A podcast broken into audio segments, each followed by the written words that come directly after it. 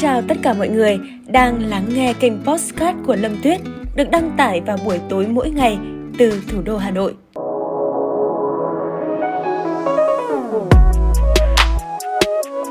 Xin chào tất cả mọi người đã quay trở lại với Postcard tập ngày hôm nay với một câu chuyện hơi tấu hài chút xíu.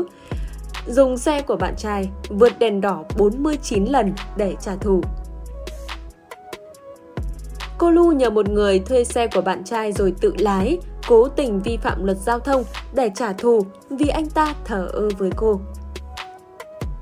Mới đây, Trung tâm Chỉ huy Khoa học và Công nghệ, Cảnh sát Giao thông thành phố Thạng Châu, Thiệu Hưng, tỉnh Chiết Giang đã phát hiện một chiếc Audi vi phạm giao thông 50 lần trong 2 ngày.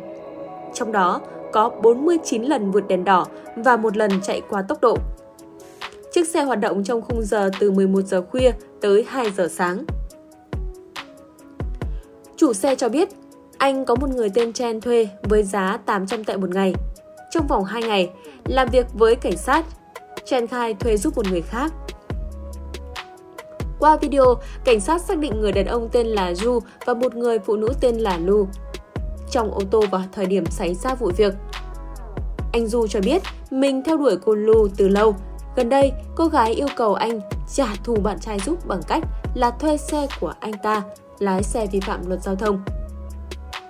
Nếu thành công, thì cô Lu sẽ đồng ý hẹn hò với anh Du.